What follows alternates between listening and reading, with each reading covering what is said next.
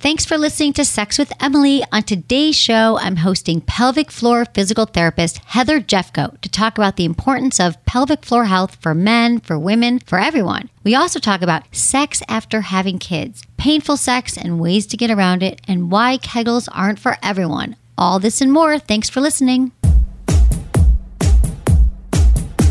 I went over to my best girlfriend's house to cheer her up after a recent breakup.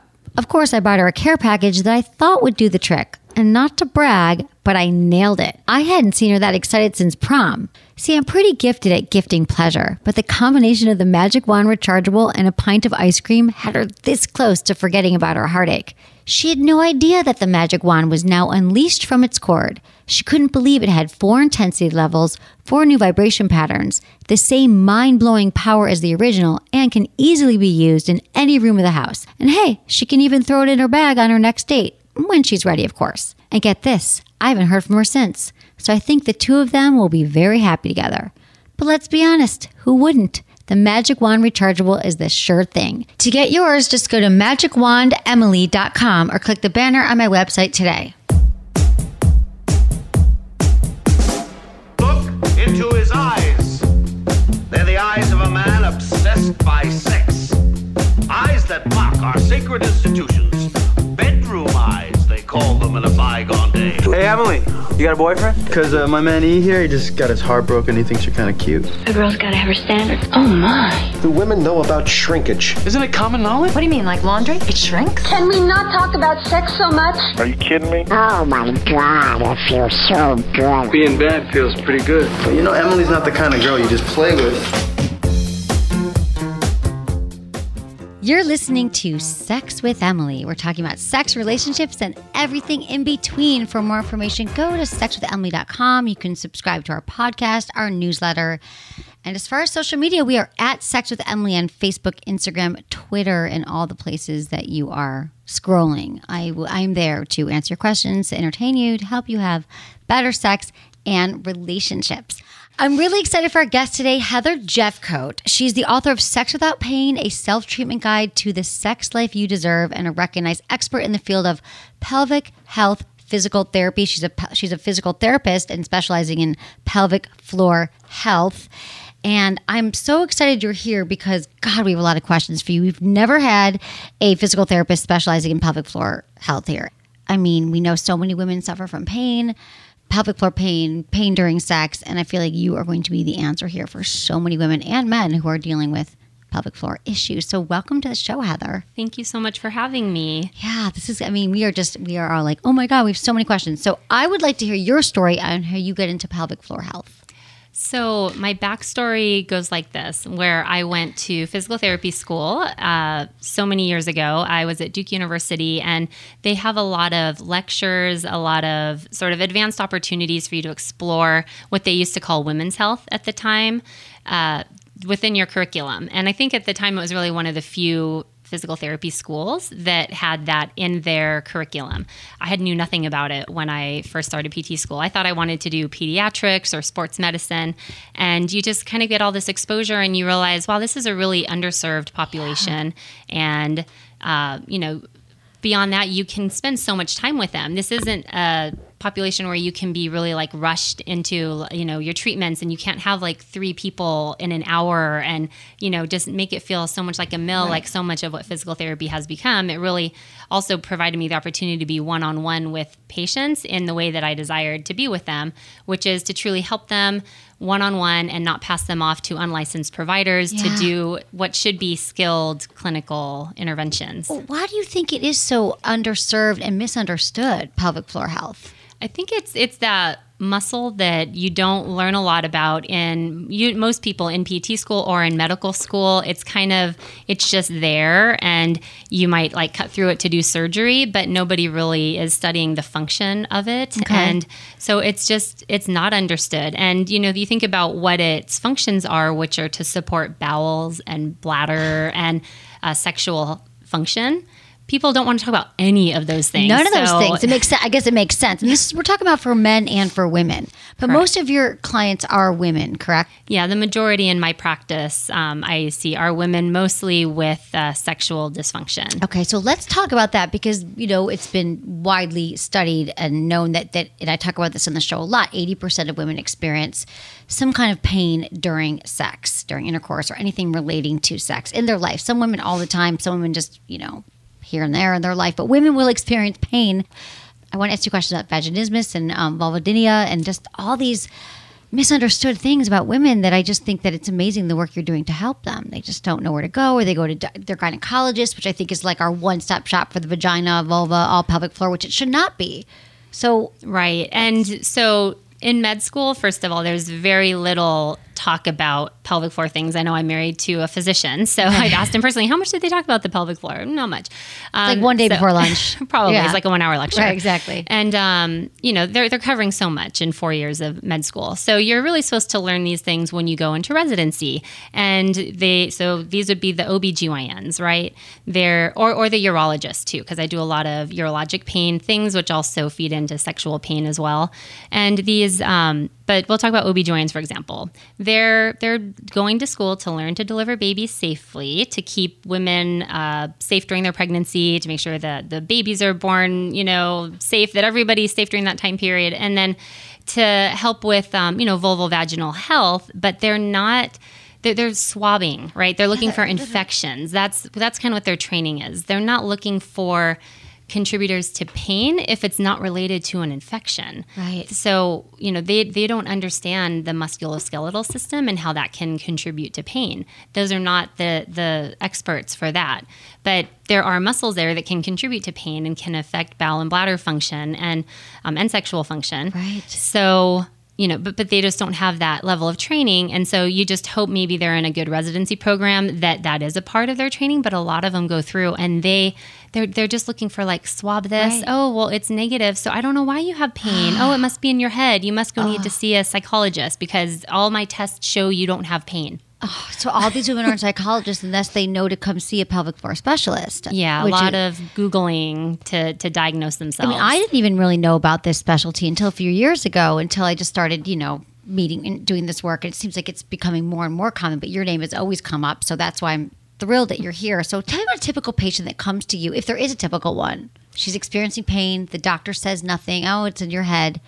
And then what happens? Yeah, so so the more classic, typical, I could say, would be someone with vaginismus, for example, or vulvodynia. Let's and talk about what those are because they come up a lot, but let's kind of break it down for they, people. they do, and a lot of physicians still misuse them. So, you know, vulvodynia by definition is vulvar pain, and there's different subtypes. You can have provoked or unprovoked. So that just means that uh, provoked means that it, it only hurts if something comes in contact with the area. Unprovoked is it kind of, it's just irritated, hurts all the time. Like these are the women that end up like they can't wear pants, and then all of a sudden now they can't even wear underwear, and they're they're like I know when they walk in the office because they're wearing a skirt and they don't have any underwear underneath because anything up against their um, vulvar region causes discomfort.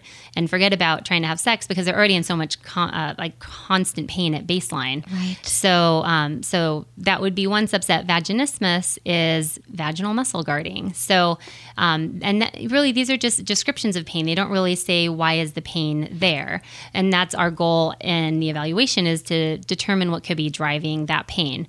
So typically these women, um, let's just kind of go back. For me, the simplest thing out of any of it is vaginismus. Okay. It's, it only hurts if they try to have sex or put a tampon in if it's Mm. really severe.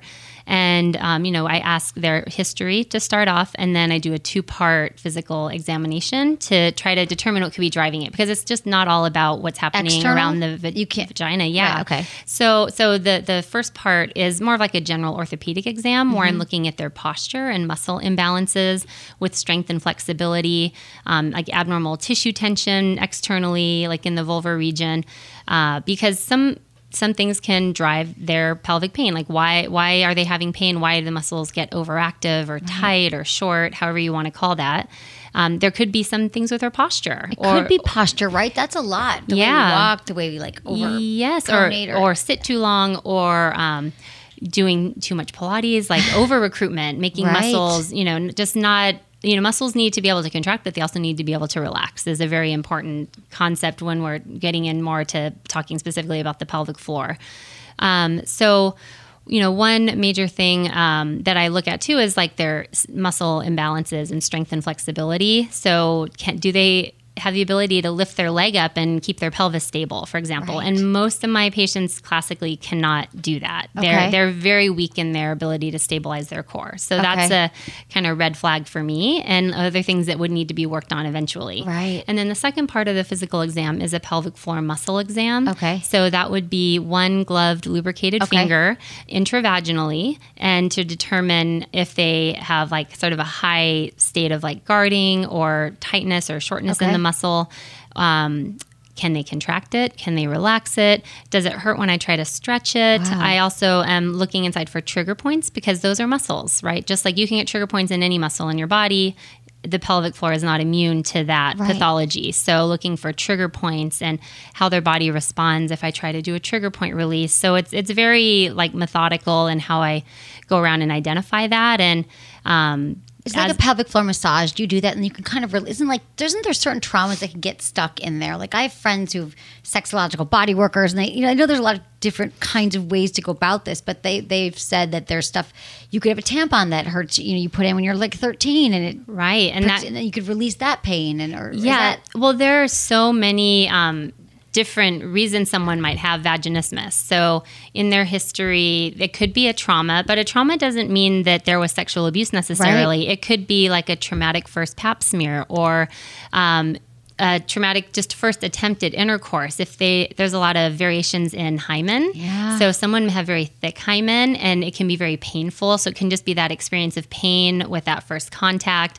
Um, and beyond it being thick, there's anatomical variations called like uh, septate, where it's sort of like really thick but with holes poked in it, but it's like a really thick membrane, or im, um, imperforate, or uh, you know just different presentations that can create a lot of pain. And when you experience pain in that area, you get muscle guarding. You know, other things could be like muscle yeast- guarding meaning they're like tense they're sort of building up this wall around it they Yes. sort of have built a system for dealing with it so they're tensing up and Yes. the way that it's now it's growing i guess or the way things are shaping over time from having to overcompensate for In a sense, um, uh, when you experience pain anywhere in your body, what does your body do? What do the muscles do around it? They they contract, they, Right. they guard, they Guarding, um, yeah. They, they're trying to protect that area.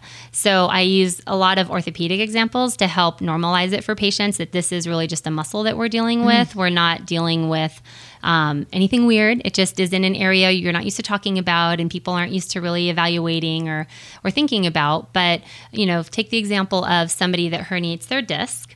Um, with a disc herniation, you're you don't damage the muscle. Right. It's a disc protrusion out of like its anatomical location, pinching on a nerve, creating pain. But you always have muscle guarding around that. But Right. the person didn't injure the muscle, but the muscle it doubt now does need to be treated, Right. Because it is reacting to the injury, and you can't just you know treat the herniated disc without the associated muscle compensations Exactly. that, went through that. And so you know it so it could be a trauma. It could be uh, a urinary tract infection a yeast infection even one. Most typically my female patients have this like chron- chronicity like Okay. multiple urinary tract infections in their history. Um, but uh, it could just be one just one time of one time in their life something happened and it Yeah, or maybe they fell. Like I've had patients where like they like nothing, they can't remember any infections or any trauma, but they're like, but I did like fall snowboarding uh, really hard on my tailbone when I was 14, but they weren't sexually active. So the first time they tried to have sex when they were 19, Wow. they had a lot of pain. And so maybe that was it. And, you know, when you fall on your tailbone, you have lots of muscle, pelvic floor muscles Yeah. back there that are attaching to your coccyx. And I fall all the time. Who knows what it's from? How do you even remember that? I mean, it's amazing what you can unearth because, yeah, clearly our gynecologists, you know, I, I feel like there's just so much more that I've been learning in my listeners who are following along that you just can't. We mostly go to the gynecologist when we think of sexual health. We're like, yeah, I go once a year, I get my pap smear, I get tested for STDs, and that's where we stop. But like, there's this like this this no go zone or this this misunderstood zone called our pelvic floor, which is so and important. It's like where all the magic happens. It's why women can't have orgasms or have pain or trauma, um, or even in their heads around sex. And it's like you are. I can't even imagine what goes on in your office, what you might be releasing in there with all the power and energy that women store in there. It's right and pretty and- amazing. and for me vaginismus i would say is like the simplest diagnosis and when i first started that was i was like oh man oh, man no someone with vaginismus like what am i gonna do because it was it used to be so hard for me until Yeah. i figured it out and now it's like so easy like for me you vaginismus can just. And what do you, you do? What do you do then? You do this series of exercises. Yeah. How do you? Yeah. So, so for example, um, so as I'm evaluating them, if if they are able to do a internal intravaginal muscle exam that first visit, then as I'm treating them, or as I'm evaluating them, I should say, I'm also treating them, and then I'm talking to them about how they can try to do what I'm doing, but at home to try to help build on their therapy sessions. So that they always have a home program, and the tool that they're typically using is called a dilator. Okay. And specifically, um, if they have vaginismus, usually they get a full kit, of which it starts a small size, usually the size of a tampon, and then it gets progressively larger. This is what I've heard. So it's a dilator. They take it home. And I mean, this is also in your book. Or I just saw that your book is like I feel like everyone could do these kind of stretches and these exercises in sex without pain. But you send them home with the dilator, and it builds up. There's different sizes, and they just kind of practice inserting yeah, it. so so I teach them. Um, you know, you had mentioned like intravaginal massage, or I forget what phrase you used, but there's, you know, I'm taking massage principles and applying them to the pelvic floor. But it's, I wouldn't tell people that I'm like doing intravaginal massage necessarily. You know, like it's people it's, wouldn't come. Yeah, But then, no, because they'd be like, might, but not the people they I wanna see. Exactly. Like they'd be like, oh no, I'm already afraid of that. That's Yeah. weird. But it's like it's so. I feel like it's. I feel like if you have any woman in your office, there's probably something to release. There's probably something off, maybe a little bit with our pelvic floor. Right, with with most women, Yeah. I think so because in, even if they don't have painful sex, like if they're peeing like more than eight times a day, like people they're like, oh, that's the way it's always been since I was a kid. I'm like, yeah, but that's not. But what could that be? High, high tone. Uh, well, I wouldn't say high tone. Like overactive pelvic floor muscles. Um, like that. That is the root of a lot of these problems. Are muscles that are over recruited.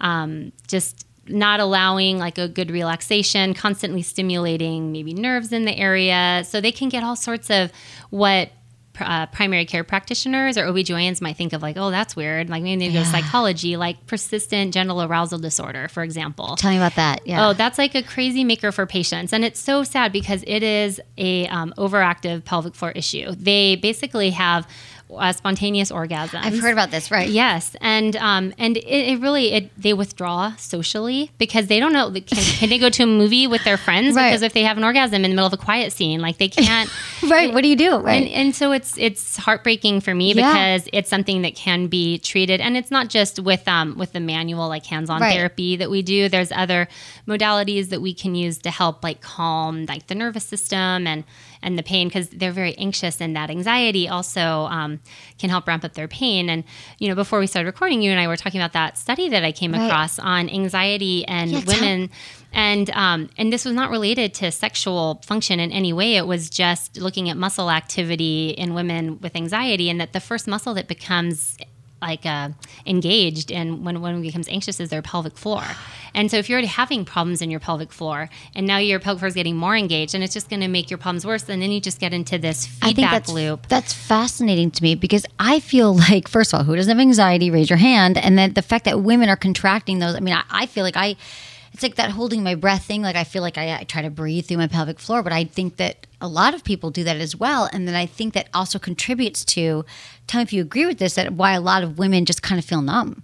Like maybe just generalize they don't have desire or they think, you know, and they don't. Well, if they have pain, for sure, because it's a deterrent. Like, why would you want to go do something that hurts you? And you know, when you're in a relationship, it can, really can affect that, and this, then the partner will start to take that, you know, personally in a lot of cases. Yeah. And you know, I've seen many patients going through divorces where one of these primary drivers was this just constant sexual you know issues like they couldn't have sex or you know she would know, always push him away and you know when you push someone away i've seen with lots of patients and they've talked to me about it when you have pain you're not just pushing away for sex you're pushing away for a lot of things Yeah. because you're kind of always afraid if you show a little bit too much like a you know adoration or something then that then they might be like oh she's excited and now we can have sex so they kind of like shut They down just shut down altogether. shut down altogether not just in the bedroom Yeah, I've they don't know how to lot. explain what they want, so they're just like nothing because it's painful and Yes, and and so I do encourage my patients to explore non-painful ways to be intimate. And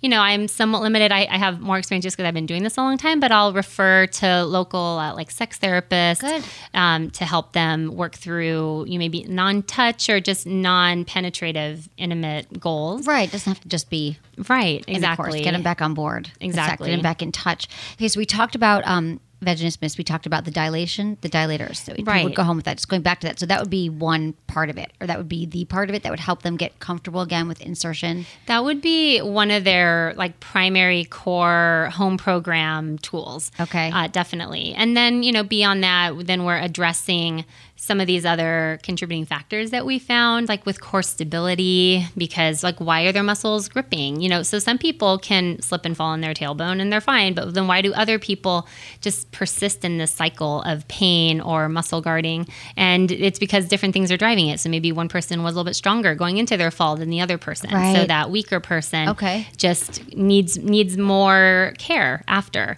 Um, so, but yes, the dilators are the primary goal, and I would say the dilators are eighty percent of getting them better. Okay. And so, you know, in my book, when I talk about the dilators, I talk about different techniques that are pulled, not just massage techniques, but also like some neuromuscular stretching techniques, way to stretch the muscle, uh, which is a better way. Um, to stretch than you know maybe just like inserting the dilator which Mm-hmm. is instructions that come on a box of dilators if you buy them like insert and hold it for 10 minutes and you know for me i'm like i'm a physical therapist i don't hold stretches for 10 Right. minutes and part of that is trying to desensitize but a lot of the vag- like truly vaginismus patients it's not like an oversensitivity it's not like the nerves overfiring Right. it truly is like a state of the muscle that needs to be Opened physically again, right. manipulated and stretched and massaged and so so i go through like a program that's you know outlined like step one step two step Okay. three step four etc and then also how do you progress from one size to the next because you can't just stretch with a tampon size and then go home and try to have sex with your husband who's you know Right. maybe the largest guy out there Yeah, exactly. so so it's a kit that gets gradually larger the kit that i use in my office is good for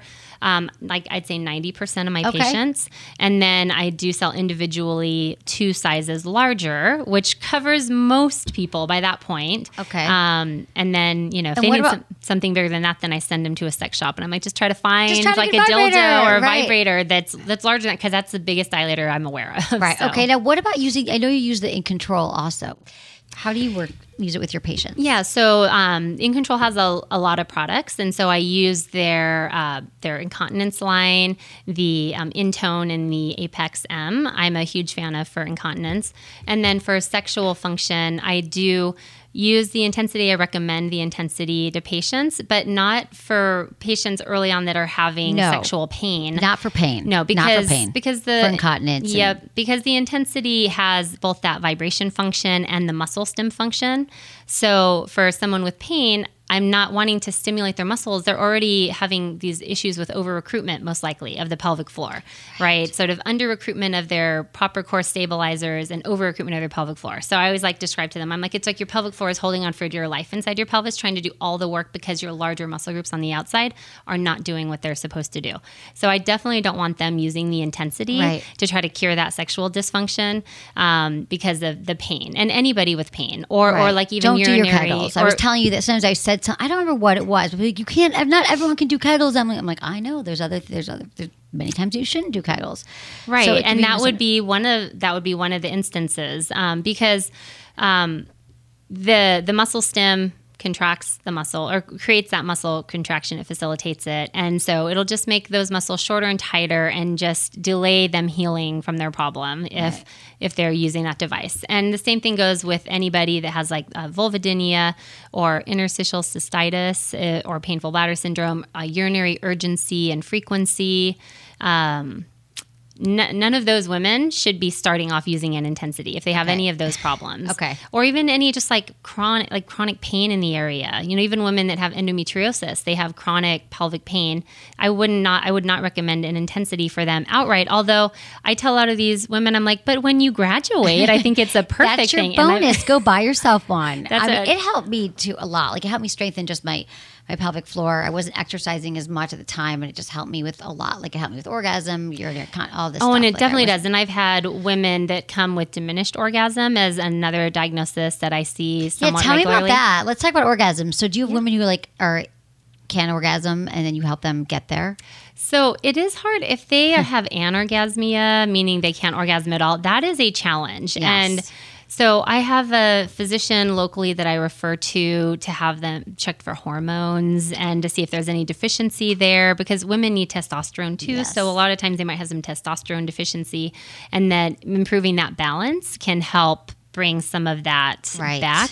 But physical therapy alone It's not gonna be the only I've not with anorgasmia, I would say I'm, I have not been a miracle worker with that yet, but I'm hoping one day I can Well, be. I'm sure that there are. Maybe they don't tell you this, but I, I can imagine just women becoming more in touch and opening up, and then releasing the pain. They're having more. well, so and I have so that I'm so glad you mentioned that because I had a woman call me one time and she's like, I can't have orgasms, and you know this was right when I was talking about the intensity, and I was like, oh, I think the intensity is your answer, and but I'm like, you really should come in. I should evaluate you, and then she came in, and it was just normally I do 90 minute evaluations. We just did a quick 60 because she really was only interested in getting the intensity.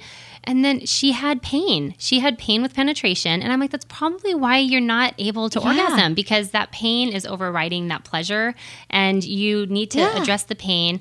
And so that particular one, it was like three or four sessions. I hardly saw. And then she bought the intensity and she was good to go. She was so excited. You know, we spread out her visit. Right, She like money was an issue. And so we need to spread it out. She had her home program she was working on. So in that sense, yes, I could treat anorgasmia if pain is Right, one of the contributing factors. Um, I have seen a fair amount of diminished orgasms where I think um, the intensity would be very helpful Right. because those women typically have a weak pelvic floor that's weak because it it isn't um, like tight. It's like just weak Just weak either atrophy over time- atrophied from disuse or from like post baby. Yeah, let's talk about post. That was my next question. Why is it that women have babies, they go home from the hospital, and all they say is, "Oh, you can have sex in six weeks," and then all my friends are calling me, going, "What the hell do I do?" And or women are emailing me all the time, and men are like, "Why can't she have sex?" It's so misunderstood. And it's like Yes. I can imagine how many women you have are like, "What's wrong with me?" It's like you had a baby come out of your vagina. Let's Yes. just back up. I know. Let's settle down. Let's breathe. Like, what can you do to rebuild it again? Yes. that's some trauma. I am. Oh, there's some serious trauma, and even backing up to the pregnancy. Yes. So you carry around this baby for 40 weeks, most people, and that you have a constant strain on your pelvic floor. So you're already just being pregnant, regardless of how you delivery, you're at increased risk for certain things like incontinence, Of course. And prolapse, and carry and 40 pounds you carry or 40 Yes. weeks or how many pounds of it 40 pounds a 40 pound baby but if you're carrying yeah more weight on you and for that long something's gonna happen Yeah, so that's even just during pregnancy. And Right. then we have our delivery, and there's different ways we can deliver. We can deliver vaginally or we can deliver via C section. And both also carry their Pros their and cons, consequences. yeah. Yeah, their pros and cons and their consequences on the pelvic floor. So bringing it around to sex, then we can talk about other things after that too. But there was a study that was out a couple of years ago, huge study, over 1,200 women that was published in an international OBGYN journal. It basically was a survey and asked people like, do you have painful sex? And when did you first start having painful sex to kind of break it down simply? And they asked women at different time points, starting at six weeks, you know, three months, six months, going all the way out to 18 months. So what they found was on a woman's first attempt of intercourse, whether it was at six weeks or six months, it was After sig- childbirth. After childbirth, Okay. yeah, six weeks or six months post birth, that 89% of women had painful sex on, on that Yeah. first attempt. And it didn't matter the mode of delivery. So if you having a Wow. C-section did not make you immune, and in fact, women that had um, scheduled or emergency sections, and also women that had complicated vaginal deliveries, meaning that it wasn't like a natural spontaneous, it was assisted with a vacuum or forceps. So you know, sorry for all these people out there that haven't kids yet, but, but Mm. Yeah. these, these things do happen. Um, so the those types actually um, ha- reported higher incidence of pain than women that had the natural delivery wow natural vaginal delivery. Okay. So that was, and that was whether the first time was at six weeks or Okay. six months. Okay. So their first attempt was painful. 89% of women said yes. And it almost makes me wonder, well, I'm sure it was 100%, but women maybe some were just like, well, it's supposed to be that way. So they normalized Right, it. exactly. So we there becomes- normalized so much pain, which is another reason why I'm so glad you're here to talk about this today because I think that women don't have to have pain. Like you No. don't have to live with any kind of pain, especially this kind of pain during sex, vaginally. There's not a lot of information about it. So Yeah, and in that same study, Yeah, tell me. 18 months later, four out of 10 women were reporting ongoing pain. So this is well after they were done breastfeeding. And so, you know, presumably hormones have stabilized. Okay, what happens when you deliver a baby? Everybody, regardless of how you deliver, you, your estrogen drops so that your body can start producing milk to breastfeed. Whether you choose to breastfeed or not, that's what your body's going to go through naturally until you stop that process. Um, so when your estrogen drops, it's the same thing happens in menopause. You get atrophied tissue, which I hate that word atrophied. I, really need to think of a new Really? term. So in my office, I prefer to actually say just like tissue thinning, tissue That's so much irritation. better. Right. Um, and that's what happens when you're low estrogen. So some doctors will actually prescribe like an estrace after delivery to help with that, but then women don't understand why they're being prescribed it, so they don't use it. Right. So there's that lack there's of education there's like, no there's no education uh, information. And then you know, 18 months later, when most of these women have stopped breastfeeding for like four to six months prior, still four out of 10 are having pain. So by that point, their hormones should have normalized. What's left? So that goes back to what we were talking about earlier, that muscle guarding, right? Your muscles guard when you're when you experience pain. So just because you're done breastfeeding does not mean that your pain will stop. And this is what doctors will say. They're like, oh, just because you're breastfeeding, you know, they'll they'll they'll normalize it. But there's other reasons even beyond just that hormonal aspect that can give them that initial pain and then produce that muscle guarding. If they have scar tissue from Yeah. an episiotomy, their scar tissue can be painful. Um, or even like a C-section, you know, some people just scar down really bad and their tissue becomes tight. And um, with C-sections, I see a lot more. Tell um, me, yeah, what do you see? uh, in addition to the the painful sex, which totally confuses them. Like I don't know why I have painful sex. I had a C section. Like my everything's Right, all they right down see there. Everything's Right. all the same down there. Like I don't know why I'm having problems. Like this They is They don't see the connection. they don't right. see the connection. Um, but I see a lot of like um, urge, um, Urge urge, urgency and urge incontinence with them, and the literature supports that too. Whereas with like a vaginal delivery, it's more stress incontinence is a little bit higher incidence. But um, with the urge incontinence, it's an urgency frequency. It's more of like a muscle overactivity issue um, around like the bladder and urethra, and um, and then how that affects the nerves and the signaling that happens between the muscles and the bladder, and how that gets processed in the brain. So Like, what woman wouldn't need this? Like, I feel like.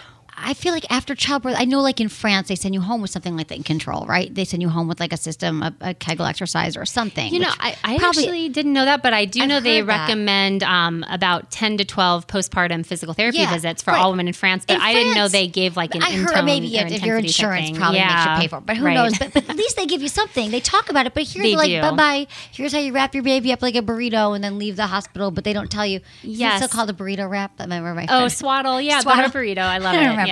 but, but what I'm saying is, but there's nothing about your vagina and healing. No, and, I just and I push to like any OBGYN or or urogynecologist that I meet, but mainly the OBGYNs because they're delivering the babies, that they should tell patients to come to pelvic PT for three sessions. Yes. As individualized, like get them full evaluation with some follow-up so they can get a lot of their questions answered because the physicians they don't have the time. And the physicians honestly, and a lot of people don't know this, but they're given one lump sum for taking care of a woman during her delivery.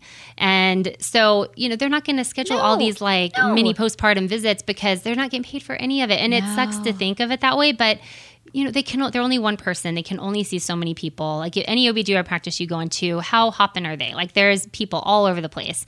It's kind of like not stretching after a race. If you're like a marathon runner, like you know, didn't stretch and you have pain, you're like, what? It's almost like every woman needs this Yes. post care, and it must be just so. carrying a baby is a marathon marathon delivering no matter how you deliver is a marathon and you know it does it baffles my mind and you know i'm on a soapbox about this all the time because you know if you injure anything else like if you hurt your knee you're going to go to pt Yeah.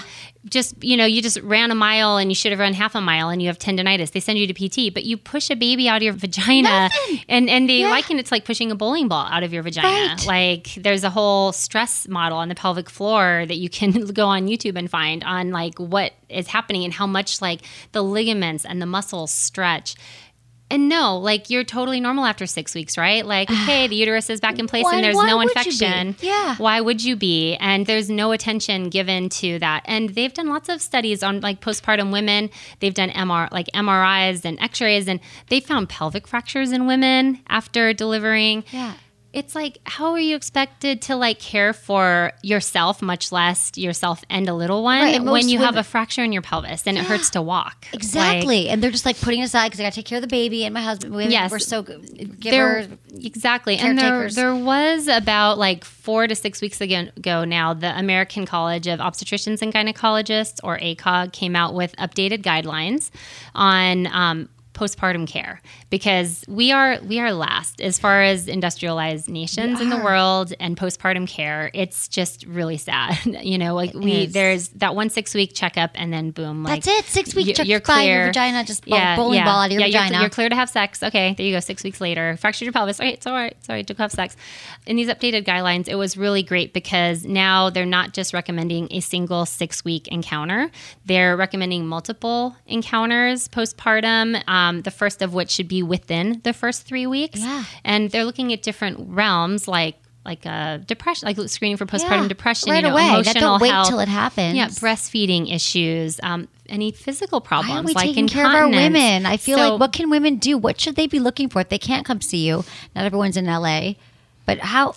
I don't know. Are they everywhere? Uh, pelvic floor therapists. People could pretty much find this, or what? Well, I, think we're wouldn't gonna- say they're everywhere. Yeah, we have listeners all over the world too. But yeah, um, but I mean, even in the U.S., I mean, you can get pretty rural, like pretty quick, and you're not going to find somebody that's Right. maybe well equipped to to treat. you should all train of an these army. I think we need you to start training an army and dispatching them for every woman. Yeah, but but there are a lot, and there are resources you can go on and find a local pelvic floor physical therapist, like uh, pelvicpain.org has Okay. a great one, and that's international. It can point to Pelvicpain.org. Okay. Yes, um, and then the section on women's health for the American Physical Therapy Association also has a database. Um, you know, and, and the thing with these databases are you, you really just have to be a member to be on it. So it doesn't guarantee that you're getting good care, but at least it guarantees that you're getting someone that's somewhat involved in their profession. Right. So it can be used as a screening tool when you sort of compare that to what you might find on Google using Yeah. certain search terms.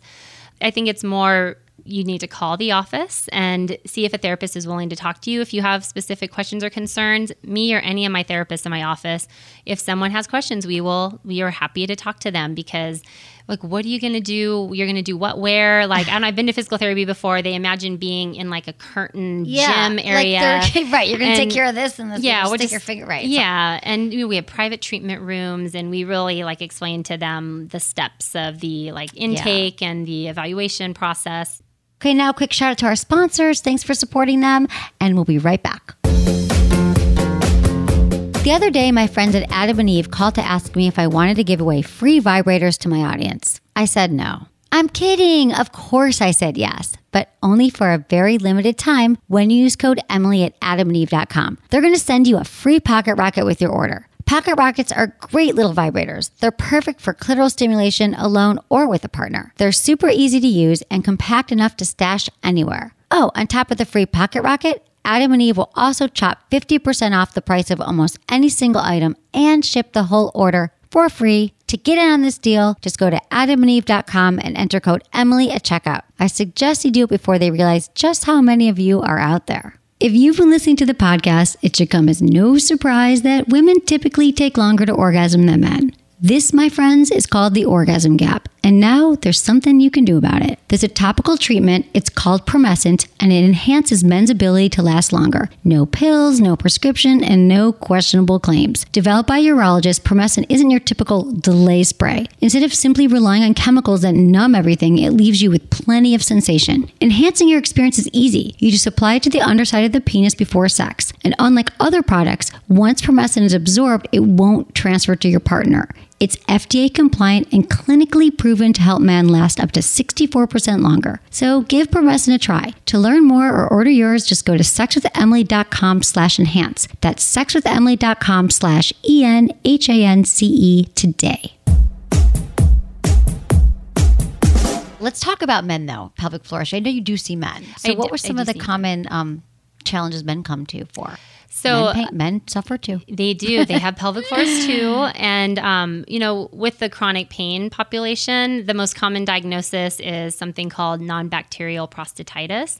So they've been ruled out for infection and they're like, doctors don't know what to do with them. Again, like it's Do they it's like pain in their prostate. well, not just their prostate. So how they can present with um, with that or like chronic pelvic pain is rectal pain, perineal pain, like like beneath the scrotum, uh, shaft pain, or they might describe urethral pain. They may describe pain with ejaculation or post ejaculation, pain at the tip of the penis. Uh, they might also just have like groin pain or bladder pain, like suprapubic uh, Right. area pain. So all of those are very common presentations, and we we do our intake the same way, Same asking kind of about thing. like bowel and bladder, because even though they might have like even urinary symptoms, we still have to check their bowel history Right. because things like constipation can create urinary urgency just from like a physical internal pressure. So we don't assume because they have a urinary like symptom that their problem is urinary. So we do have to address bowel history as Okay. well, um, and you know sexual um, dysfunctions if present as well, those symptoms. And um, when we do the sort of the complete screen, what we typically find when we do the internal exam. So on men, there's only one place we can go with that, and I always tell them like, I'm sorry, I did not put the muscles there. Right. But this is where we got to go Gotta it. treat them. It's worth it. Um, they almost always have overactive pelvic floor in the same way. So like their levator ani muscles and, And it could be um, any age, right? It doesn't just present at any certain- age. Oh yeah, we have young men like men in their twenties that come in the office.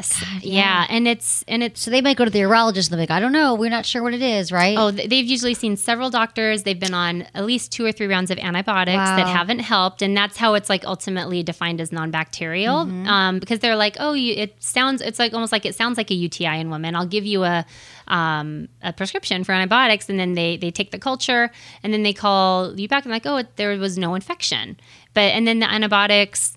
You know, didn't help, or sometimes they help a little bit, so they get in the cycle of taking antibiotics because of its effect on like reducing inflammation slightly, but Right. it never like really ends the cycle. What's ultimately their problem is the the overactive muscles. And the American Urology Association, which would be that like our, our association Right. for um, you know the physician association in America, I should say, they only changed their guidelines a couple of years ago. In 2015, I believe they came out for treating urinary urgency and frequency and interstitial cystitis, painful bladder syndrome. So all of those things are kind of the same. It's just a spectrum of Okay. severity, and this would be for men or women let me just tell you, physical therapy, we used to be last before 2015. We used to be a last resort on this flow sheet that had like eight different things. And so many people wouldn't try it, right? Like Right. last like, why would I go resort, to like that? why would I do Yeah, that? Nothing else eight? worked. Yeah. Exactly. Um, 2015, we moved up to basically first line treatments. Oh. Right up there with behavioral modification, you know, like things that can make you pee a lot, like drinking a lot of alcohol, don't drink so much alcohol, or, or coffee or whatever, you know, so sort of basic education things on diet that might contribute. But pelvic floor physical therapy is under first line treatments now because why is something in the eighth position if it was the only thing that worked for people? Exactly. Thank God. Thank God. God. they're recognizing you all and these that's organizations. 2015, but there's still so many urologists out there that don't know about They their own know. updated guidelines. And this is my fear with the OBGYNs and these new guidelines that ACOG just came up with. Like, are gynecologists going to all get this information? You know, patients always have concerns about insurance reimbursing. Is insurance Yes. going to cover this Does like it? Postpartum care? can- well, that's a new change. Yeah. So that remains to be seen. Okay. But I don't know. I don't have a lot of faith in insurance companies. I don't either, quite but honestly. it's so worth it. It's like it's your pelvic. It's your. It's. It's is. the kind of thing I always say. If you don't have, you know, your health, what do you what do you have? So it's Yeah. important. Hopefully, the insurance companies uh, will show up and um, represent. So, also, I know that you're familiar with transgender pelvic floor help as well. So, I don't think a lot of people really understand what what this means and how you work with people who have. Yeah, and it's pretty exciting, and it's a like a newer field I've been Yeah. stepping into, and I've been to. You're some, busy. Yeah, I just I got to know about all things pelvic floor, Right. you know, wherever I can, and and our place, I just really want it to be inclusive to people regardless of their gender identity, their sexual orientation, like. If somebody is in pain or somebody has incontinence, like I want to be able to help them. No, nothing else matters.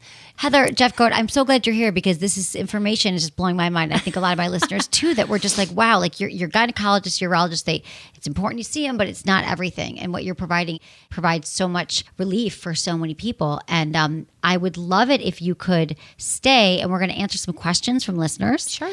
And everyone can find Heather Jeffcoat at feminapt.com. And we're going to have all this in the show notes as well. And it's at the Lady Parts PT on Instagram and Twitter and Facebook.com slash Femina Physical Therapy.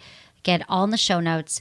And we got this email from Johnny, and I just thought, I'm so glad you're coming in because I thought, no, we can't just do this email for him. Let's call him and really help him because he's going through a lot right now with his wife and um, some challenges she's having. Okay, so we have Johnny. He's 25 from South Dakota, and his wife has painful sex but doesn't want any foreplay to warm up. Hey, Johnny, thanks for calling in. You're here with Heather Jeffcoat, and your email just really interested me, and I really thought, God, we could help you here. So, can you kind of give us some background, and then we could take it from there? Yeah, absolutely. So, um, my wife and I got married a couple of years ago, and when we got married, she actually developed a condition called um, oh, I forget what it's called. I think it's Nutcracker syndrome, where her left renal vein is pinched. And I remember there were it, she was in so much pain for, um, I mean, months and months on end that she could hardly even walk. I mean, I remember pushing her in a grocery cart in the grocery store so that we could be together. So she was in a ton of pain, and every time we tried to have sex, sort of so any sort of movement was extremely painful. But every time we tried to have sex, it was it was just that. I mean, she couldn't hardly do anything. And now I think there's so much going on mentally and through past trauma mm that she's had before we were together. Um, I, I think something may have happened to where she just doesn't want to. You know, it's so hard for her, her to have sex without comparing it to right. the pain that she had before. No, that makes sense. Know? Okay. So, yeah, Heather, you want to go ahead with this? And he, yeah. you're nodding here. And yeah. you're hey, hey, Johnny, it's Heather Jeffcoat. How are you? I'm good. How are you? Good, thank you. Um, so, it, very interesting history, and so you know, so I have a few questions. First, being, so she no longer has pain with sex. You're saying, or, or does she no, have pain? she doesn't have.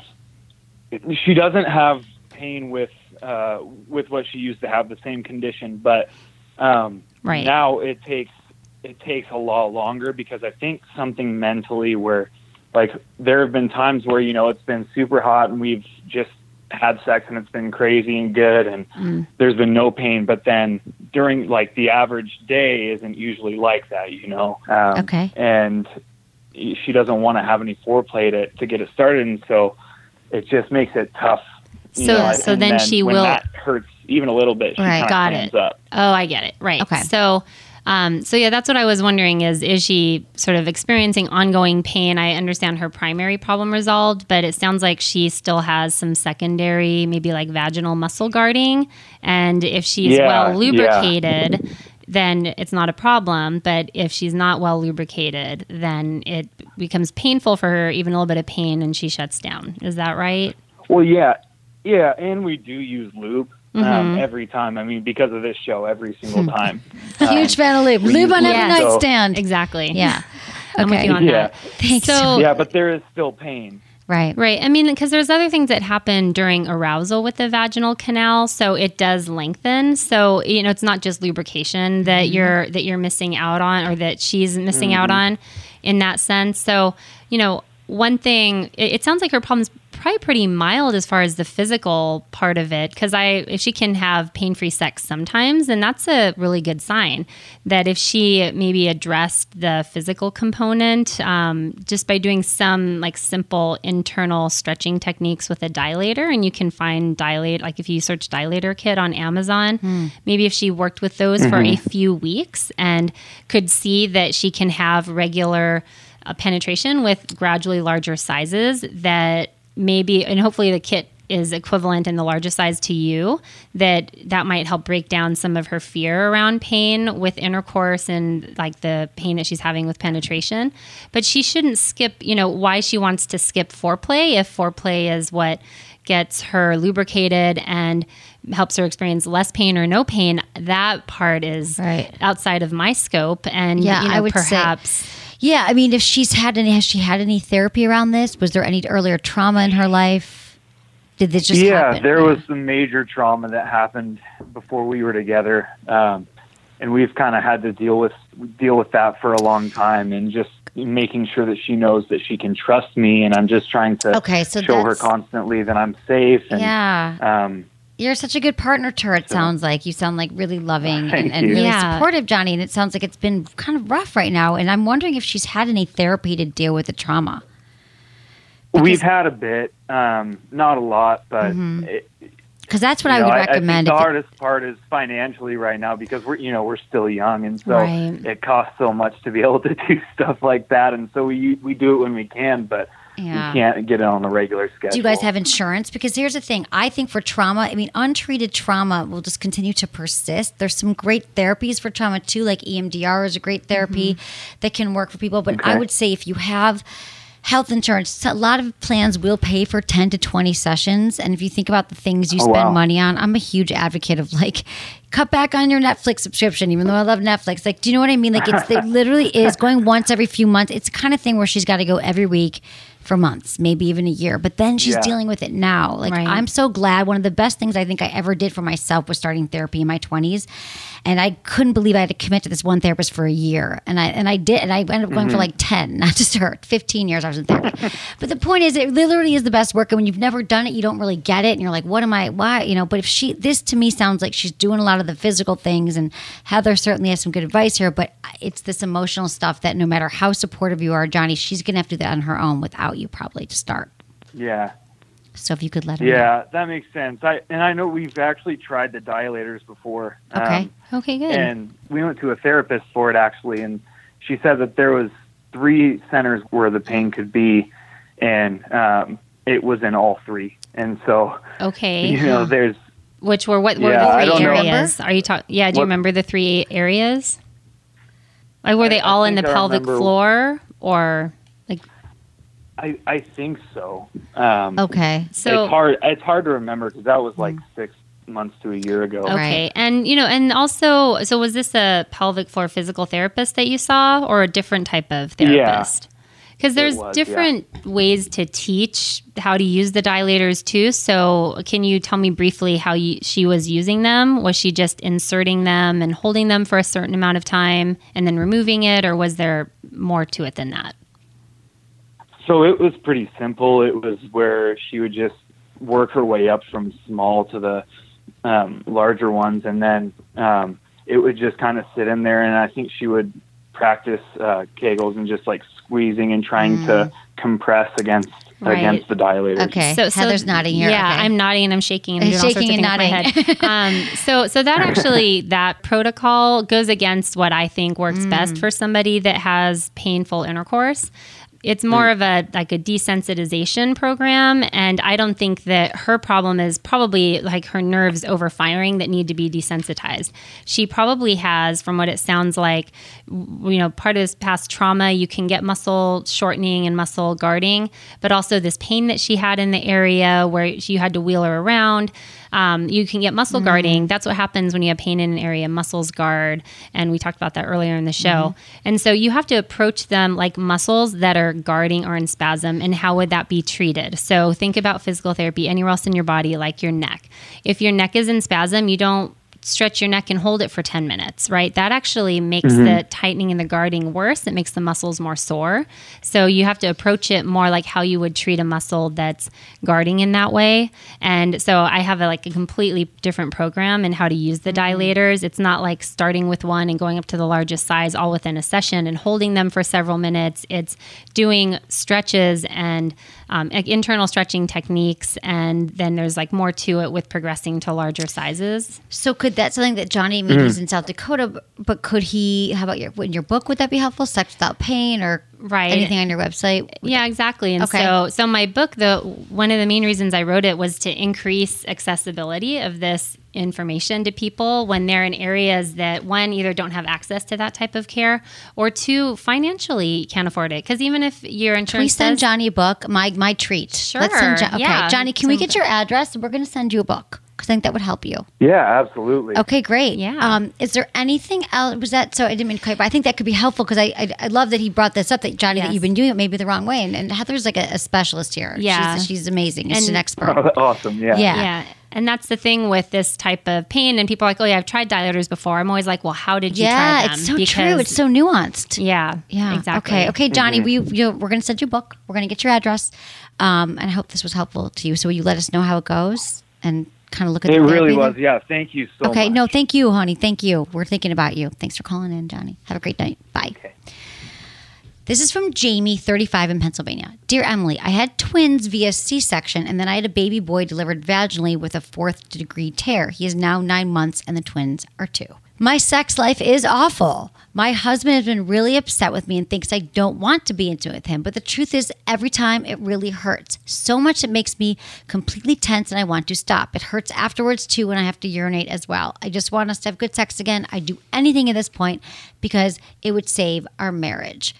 Okay, thanks, Jamie. I think clearly she has to communicate, you know, to her husband that she still loves him, she's still attracted to him. It's not about him, but he has to understand that he's, you know, she's in a lot of pain and and he's feeling unappreciated and obviously he loves her, wants to help her, but this just sounds like, you know, she's doesn't know what to do. Her vagina's been through trauma. This sounds like serious trauma. I'm like, yeah. So I, I experienced a little secondhand here Yes. listening to this. So I'd want to know from her is she still breastfeeding because then she has lower estrogen. She might want to ask her doctor for a prescription of estrace or something to help restore some of that estrogen in the area, which will help plump up the tissue, make it less irritated. Those things we talked about Okay. at the beginning of the show. And um, if she isn't breastfeeding, she still might have experienced pain early on. She might have some of that muscle guarding. So she should try to, you know, get a pack of dilators, my book, try that program, see if it helps, or find a local pelvic floor physical therapist. So everything her. we've talked about. Don't just Everything stick to going to the about. gynecologist. No, and then also on top of that, she's got little ones and she's probably sleep deprived. So sleep makes Ah. every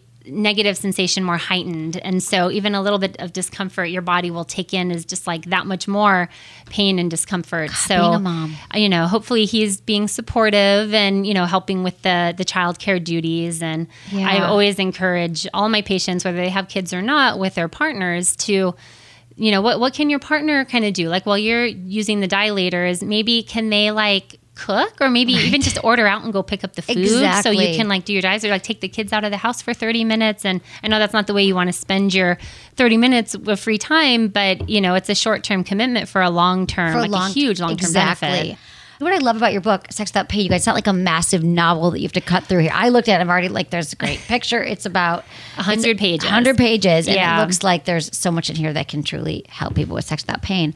Okay, thank you. Let's go on to it. So, Jamie, yeah, I think you got to communicate to him. And it sounds like you, you, I mean, nine months, the twins, a lot of stress going on in your relationship, but this has to be a priority. And just explain to him that you're doing everything you can and if he can support you.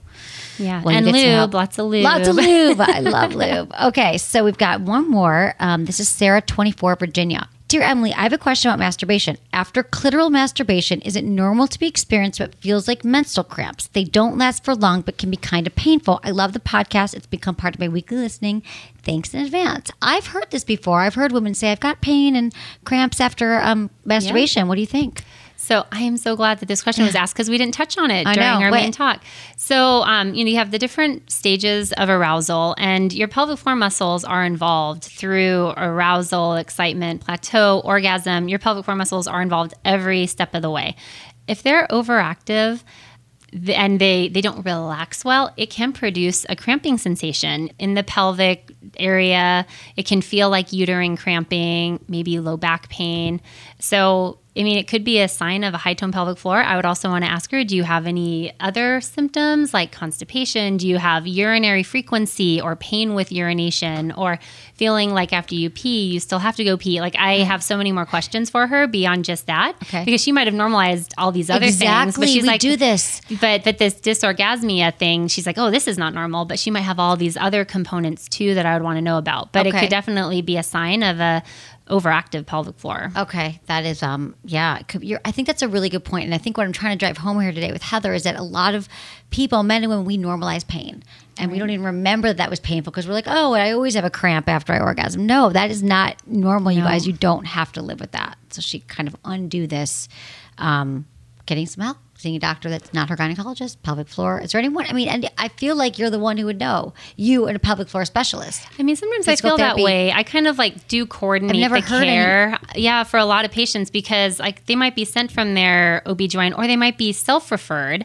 and I just make their OB/GYN sign off that they don't have an infection so I so that I know I can that that's been ruled out. And then I have to go back to the gynecologist and say, "Well, you know, do you think like maybe a suppository, like a muscle relaxant with a suppository might benefit this Mm. person, you know, I'm not a physician, so I can't say, oh, you should prescribe this. I can just be like, well, maybe do you think this is what I found? You know, I try to like play the, you know, Right. like professional, walk that professional line. And, but I do help coordinate care and make other referrals to other providers, whether it be like a, like a psychotherapist that may help them or a sex therapist or a urogynecologist A village, if they need need, it all. if, if they need an injection. We didn't even talk about injections in the pelvic floor. Yeah. Another time. Maybe. Yeah, yeah, like the, like the injections, like um for pain or like the O shot, P shot. Do you know about those? The- Yes, but I'm talking about for pain. so Botox in the pelvic floor, or like a lidocaine derivative um, in the pelvic floor to help with pain and trigger points. Wow, I've heard about some of this stuff. Okay, Yeah. God, there's so much. You have to. I feel like we could do another show. I feel like you should. You guys, let me know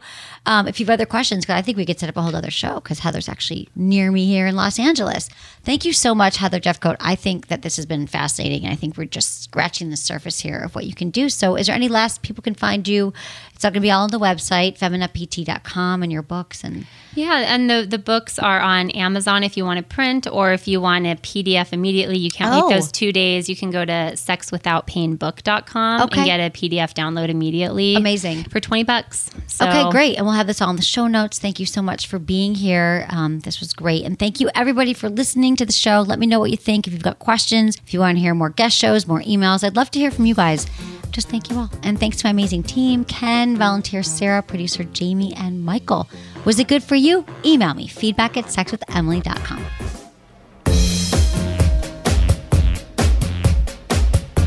I know I talk a lot about sex toys for women, but not to worry, guys. Let me give you a helping hand. Well, actually, you're going to have to use your hand or your partner's hand.